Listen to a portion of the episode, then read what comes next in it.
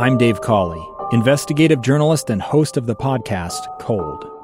In October of 1985, a woman named Sheree Warren left work at a busy Salt Lake City office. To meet her estranged husband at a downtown auto dealership. She never made it home.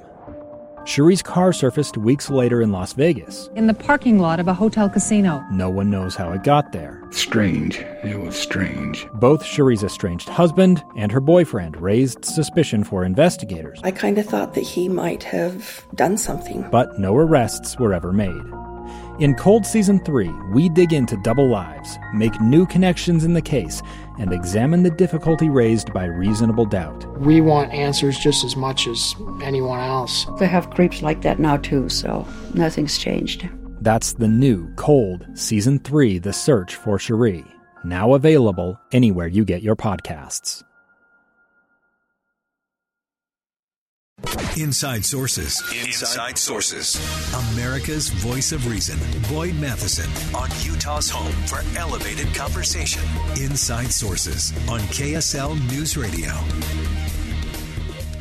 Well, many have been focused on the headlines of late, uh, talking about whether or not we should have conversations about Social Security, Medicare, Medicaid, and a host of other things that are destined to run out of money before too long it's very easy to make these political games and political arguments uh, that serve political parties really well and raise a lot of campaign cash. Uh, it seems that actually touching the entitlement or exploring ways to make it solvent or secure uh, are getting harder because fewer and fewer are willing to do the hard work and heavy lifting that's required. Uh, but there are some in Washington who want to have a serious conversation, an honest conversation with the American people, and a transparent one when it comes uh, to things like Social Security. Uh, really pleased to have joining us Aris Folley, uh, is a congressional reporter for The Hill. Uh, she works uh, closely and covers the federal budget and annual appropriations process, among other things. And she has a great piece in The Hill talking about this Senate group that is wading in to the hard conversations, the crucial conversations about Social Security. And uh, Aris, thanks for joining us on the program today. No, likewise. Thanks for having me. Uh, so let's let's get into this. This is one. Obviously, there was a lot of hoopla about the State of the Union and uh, the president goading the Republicans, and Republicans, of course, taking the bait and you know back and forth on anything that didn't really matter in the end. But there are a group of serious senators uh, that seem to be saying, yeah, we really do have to have a conversation about this. Tell us what you're hearing. Uh, what is what is some of that slow behind the scenes work that hopefully is starting to take shape?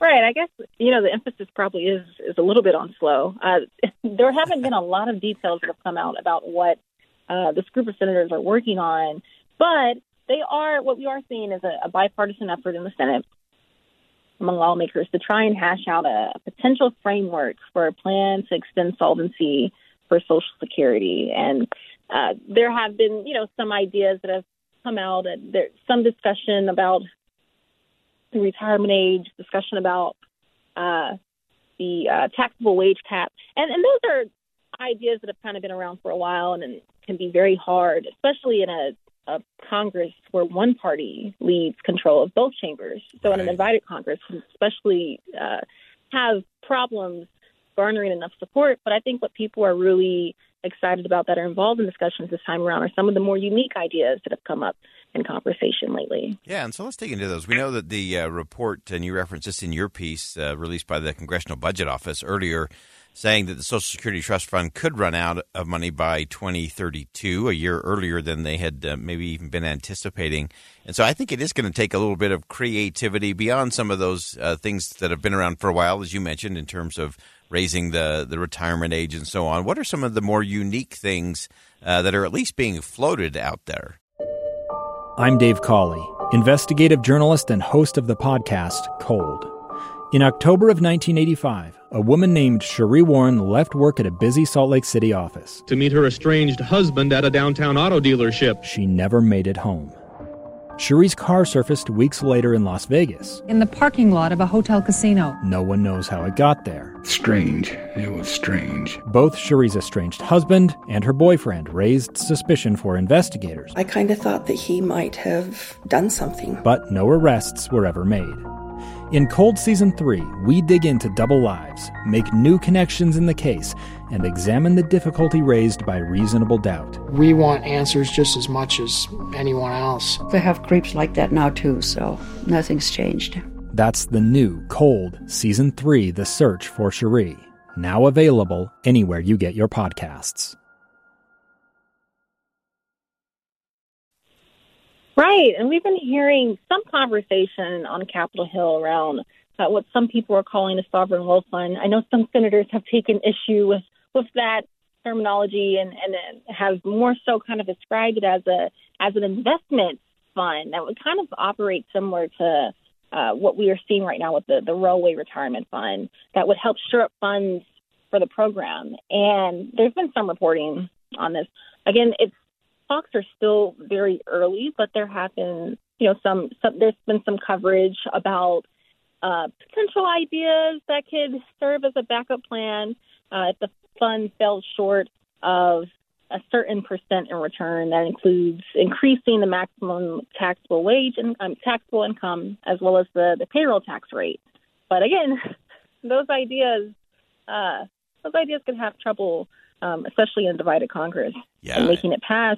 So I think they're still working out the kinks right now. We're seeing. Yeah, and uh, we know that will only get uh, kinkier. I think as as we get closer to the 2024 election cycle, I think is going to make all of that super hard. Which is why I think some of this work uh, from this group of senators of whatever it is, five or six or seven of them that seem to be serious about having a serious conversation. Um, anything else that's on the horizon that you're seeing uh, from this group, or even some of the comments from the from some of the senators? I know they've been very tight-lipped about uh, most of their their talks, uh, but anything else you're sensing on the horizon there?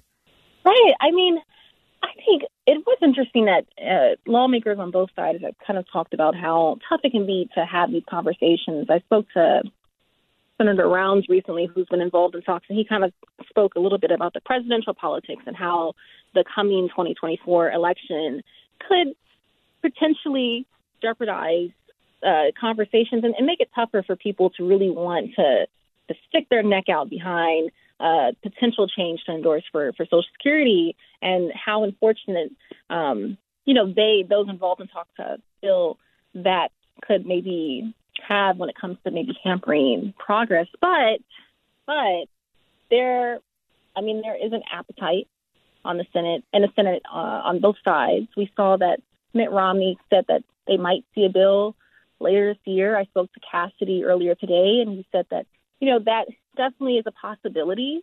So we could see this legislation come out in the coming months, but whether it would pass or even be brought to a floor vote at this time, given the current political environment, you have Trump coming out and talking about Social Security, you have Biden coming out talking about Social Security, it's already dominating a lot of focus right now on the campaign trail.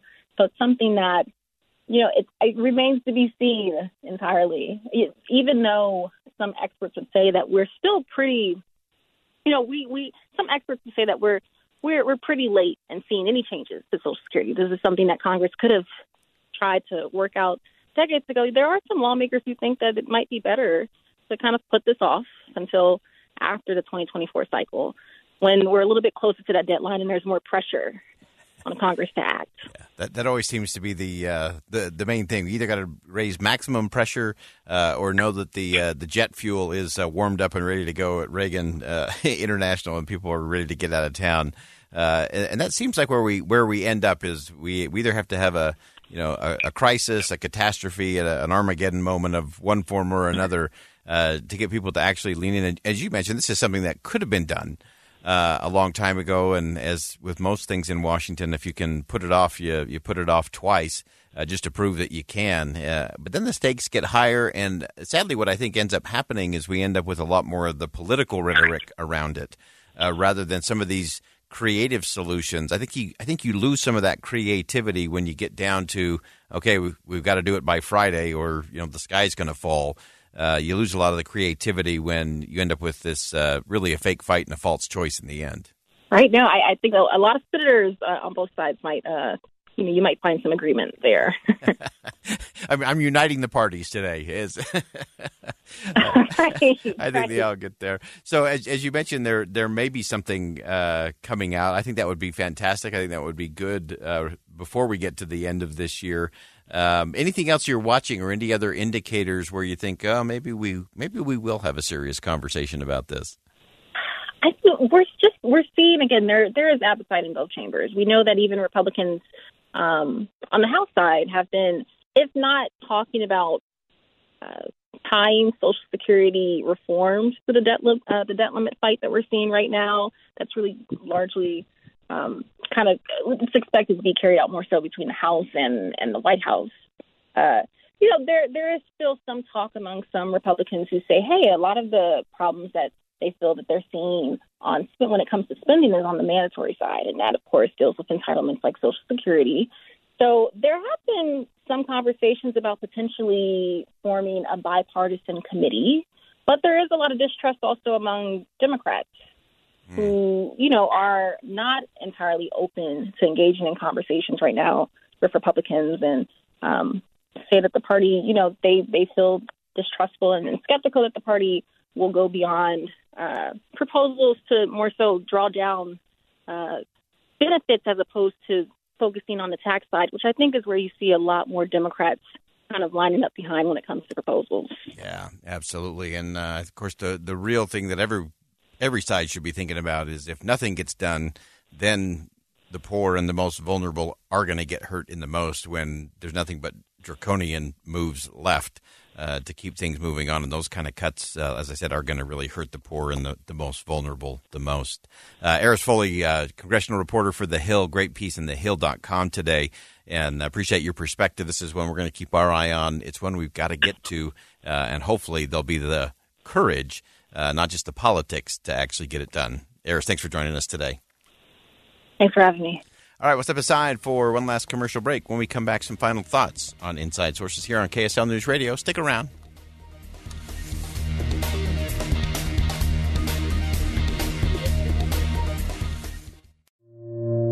Two friends taking pictures of the rising full moon on a summer night. Two teenage kids doing what teenage kids do. When a stranger with a gun and a death wish changed everything. It was violent, it was senseless, and I will never understand it. I will never accept it. I'm Amy Donaldson, and unfortunately, we're all too familiar with stories about how violence shatters lives. But what we rarely see is how they are rebuilt. In a new podcast, The Letter, we relive tragedy, but only so we can hear the rest of the story the struggle to reclaim lives, the realities of grief, and the possibilities of forgiveness. I believe in miracles. Sometimes I thought, there are no miracles. Yeah, there are, and this is a big one. Follow the letter at theletterpodcast.com or wherever you get your podcasts.